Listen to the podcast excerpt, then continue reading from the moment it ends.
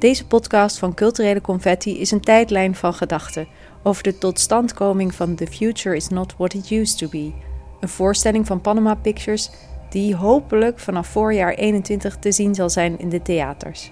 Ik ben Julie Vechter en dit gesprek in de buitenlucht met choreograaf Pia Meute is een verkenning van de begrippen tijd, zwaartekracht en het gekantelde perspectief in tijden van corona. Tijd vertraagt in de buurt van zware massa en bij een zwart gat staat de tijd nagenoeg stil. Deze uitspraak van de Italiaanse kwantumfysicus Carlo Rovelli is ook kenmerkend voor het maakproces van The Future is Not What It Used to Be.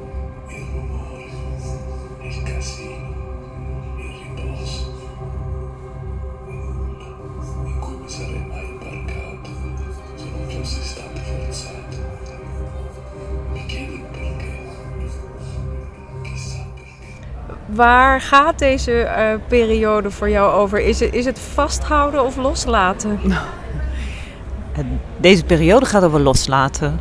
Daar gaat het hele jaar over, of sinds corona. Um, en wat eigenlijk bizar is, dat eigenlijk voordat corona kwam, was ik al mee bezig om een vertaling te maken van een gevoel van een algehele onrust of dingen niet onder controle hebben. Ehm, want ik zag steeds meer hoe iedereen eigenlijk panisch probeerde om het leven te plannen of om in de maakbaarheid van het bestaan te geloven en er alles aan te doen, maar tegelijkertijd de onmogelijkheid daarvan. En ik had sowieso al plannen om een nieuwe voorstelling over tijd te laten gaan. Over onze ervaring van tijd, wat tijd met ons doet en het plannen van de toekomst. En toen kwam corona. En toen werd zo duidelijk voor de hele wereld dat wij geen controle hebben en al onze toekomstplannen even on hold kunnen zetten. Dus dat kwam, ja, het liep heel synchroon met mijn artistiek proces. Ja, want de titel The Future is Not What It Used to Be, die heb je al anderhalf jaar geleden. Ja, die heb ik al anderhalf jaar geleden. Terwijl iedereen nu denkt dat het een reactie is op uh, de huidige tijd. Nee, dat was toen al. Maar nee, jij hebt gewoon in, in Huizen Meuten staat een glazen bol. maar wat was voor jou toen uh, het idee van deze titel? Waar begon je mee?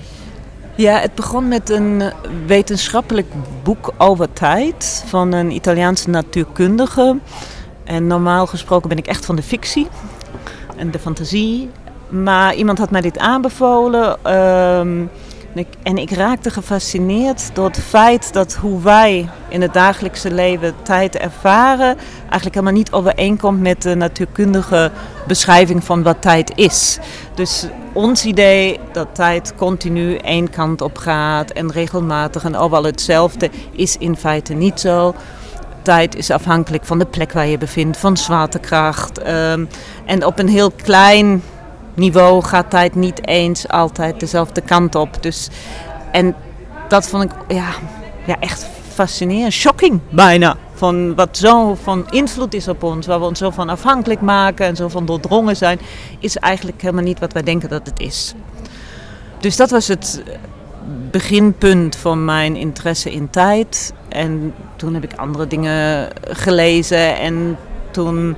Een ander fascinerend iets is hoe wij gericht zijn, en zeker in de westerse wereld, is op de toekomst. En hoe wij onszelf in de toekomst projecteren en met plannen bezig zijn. Ehm, en ook heel mooi van een filosoof beschreven van dat er altijd iets ontbreekt in het nu, voor ons gevoel. Hè? Want het is nooit compleet. En dat dat streven naar het wat niet compleet is, dat ons dat ook, dat dat mens zijn bepaalt. Uh, dat vond ik ook een heel mooi gegeven, dacht ik, dat wij voor een groot gedeelte eigenlijk bepaald worden van alleen maar verlangen of van iets wat er niet is.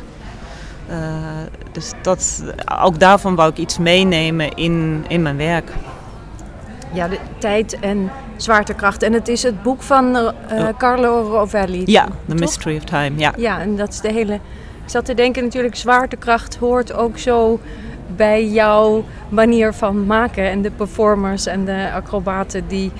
Um, ja, voor hun is zwaartekracht altijd een middel in hun beweging. Dus ik vond het wel interessant dat je naast de filosofische insteek ook de, de, de fysica gekozen hebt om het begrip tijd te benaderen. Want uh, een van de Nederlandse filosofen, Joke Hermsen, die heeft natuurlijk ook heel erg over de kloktijd. Ja.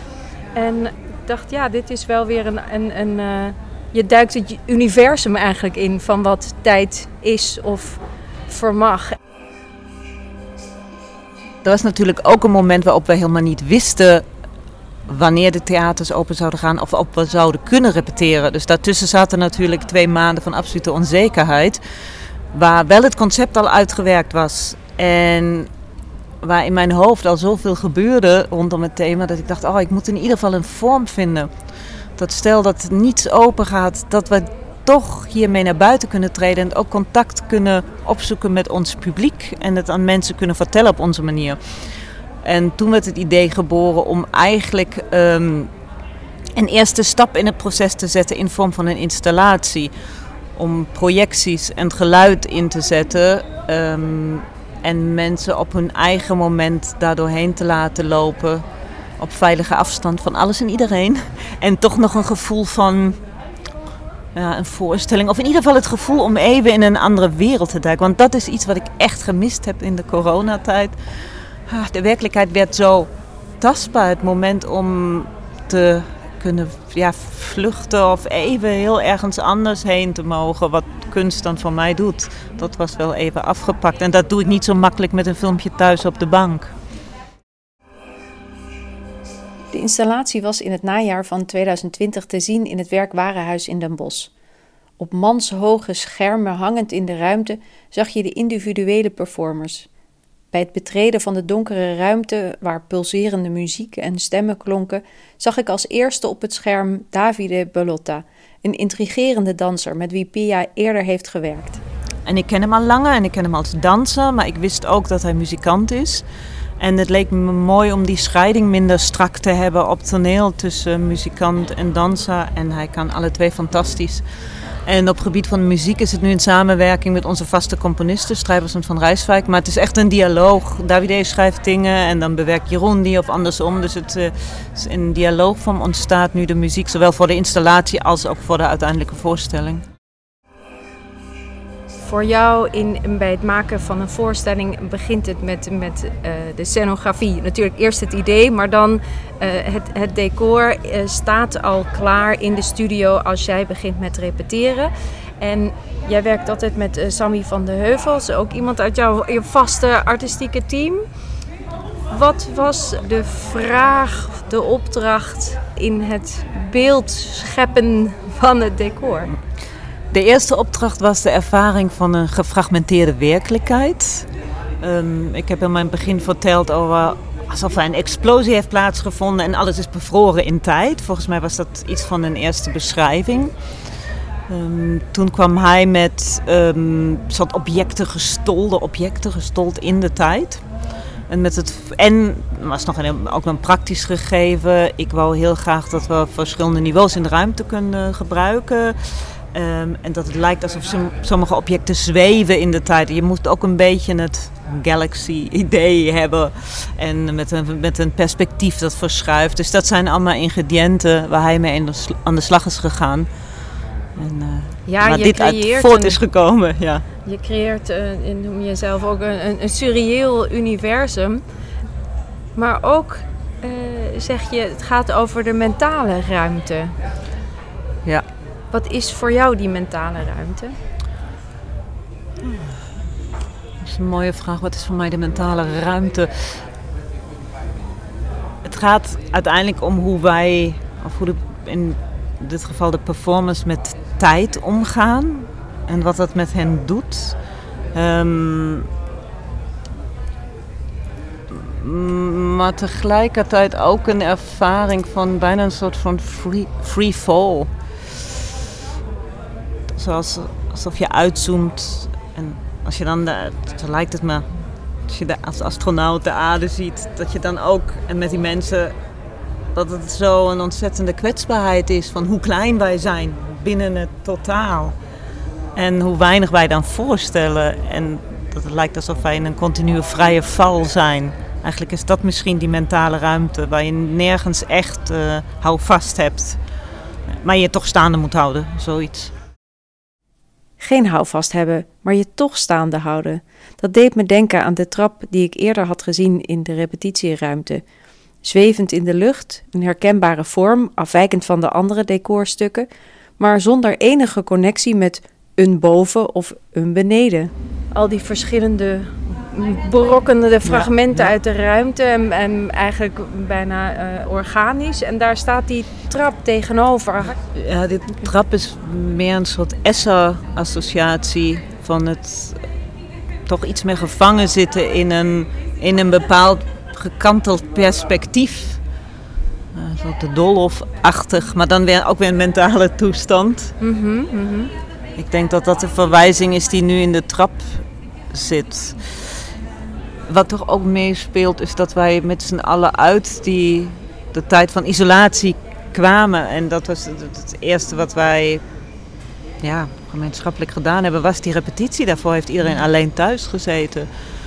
Um, dus dat heeft absoluut ook een plek gekregen in, in, in de voorstelling, in de installatie. Je ziet ook de mensen die ja, alleen op zichzelf teruggeworpen zijn op een, op een plek ergens.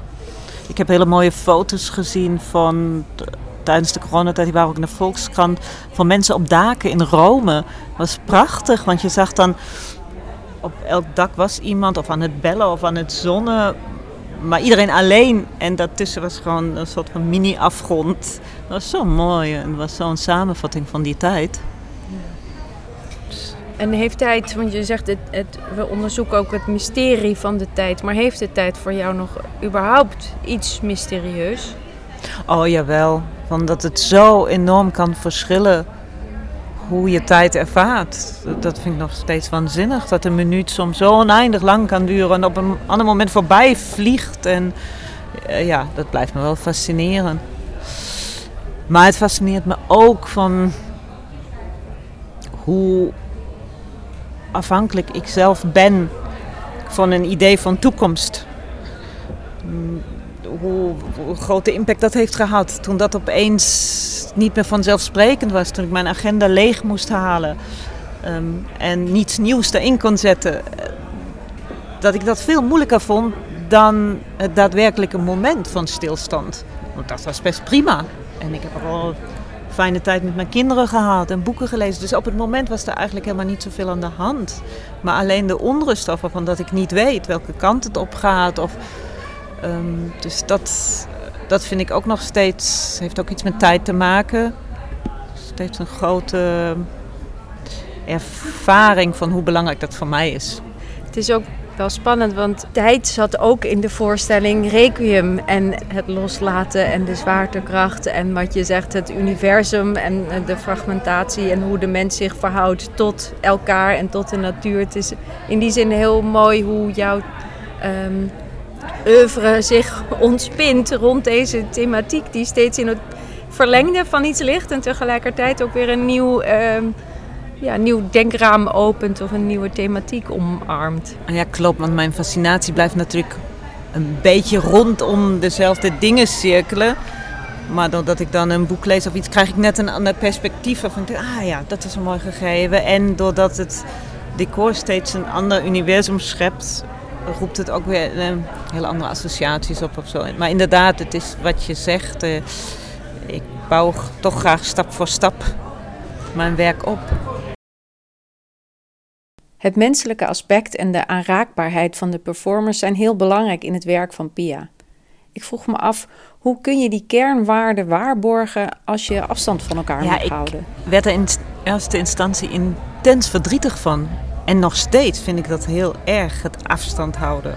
Omdat ja, het de essentie van het werk is, maar ik vind het ook de essentie van ons mens zijn. Of wat troost kan bieden en... Uh, is dat we met elkaar zijn. En dat we elkaar kunnen vastpakken en elkaar kunnen vasthouden.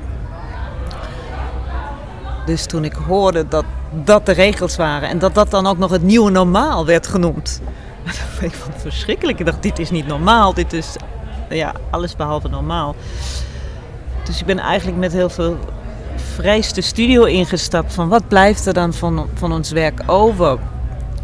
Maar gelukkig ben ik ook achtergekomen, of wij gezamenlijk, dat de menselijkheid van ons werk niet alleen in de aanraking zit, maar ook in uh, hoe je met elkaar omgaat. Zonder aanraken dan. In, in, een, in de lichaamshouding, in, in een uitstraling, in hoe je verhoudt tot de ruimte en tot objecten. Dus dat we de kern wel konden bewaren. In, in de beschrijving van de, van de voorstelling gaat het over uh, magie en risico en over tijd en zwaartekracht. Op welke manier ja, gebruik je, zet je zwaartekracht in? Het mooie is dat circus eigenlijk, of heel veel circusdisciplines hebben al te maken met zwaartekracht. En zwaartekracht willen overwinnen eigenlijk. Dus dat is al inherent aan, ook gedeeltelijk aan onze taal. En in deze voorstelling zitten verschillende aspecten. We proberen te, ja, bijna te vliegen. um, en heel veel uh, hangen. We hebben de objecten genoemd die in de ruimte hangen, waar de dansers op balanceren. Dus er zijn heel veel verschillende aspecten van de zwaartekracht. En zodra je dingen meer in de lucht, meer luchtacrobatiek doet, heeft dat een direct invloed ook op een tijdsbesef. Ik merk zelf als ik daarnaar kijk dat ik veel meer de elasticiteit van tijd ervaar op het moment dat iemand lijkt te zweven, lijkt te vliegen, als wanneer hij op de grond staat. Dus het is een mooi, ik gebruik het ook in de voorstelling, om eigenlijk het dwingende ritme van de tijd te onderbreken en te ontvluchten en even een soort, bijna een stilstand van tijd toe te werken. In, ja, het gaat in, in alles van mij om een ervaring veel minder dan dat ik een definitie wil geven. Ik wil niet. Streef er niet naar dat je uit de voorstelling komt of uit de installatie en denkt: hé, hey, nu weet ik hoe het zit met tijd. Um, ik wil meer dat je ervaart wat tijd kan betekenen voor je. En, en, en dan heb ik nog liever dat je je een beetje verloren voelt. Ook na het zien van de voorstelling. Dus het gefragmenteerde wat in die verschillende elementen zit, zo wil ik die voorstelling ook opbouwen. Het zal niet een heel logisch verloopgang krijgen waar je organisch van A naar Z gaat, maar met sprongen tussendoor. Um, dus ook daar dat je misschien ook overrompeld en soms overdonderd wordt van een ervaring. Dan dat je het allemaal begrijpt. Nee. Volgens mij is het niet allemaal te begrijpen. Maar goed.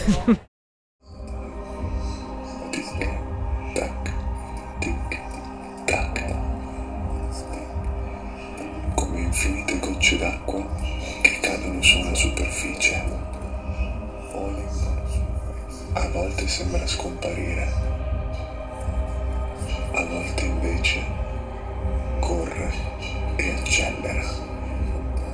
De muziek waar je in deze podcast fragmenten van hoorde is gemaakt door Strijbos en Van Rijswijk in samenwerking met Davide Bolotta.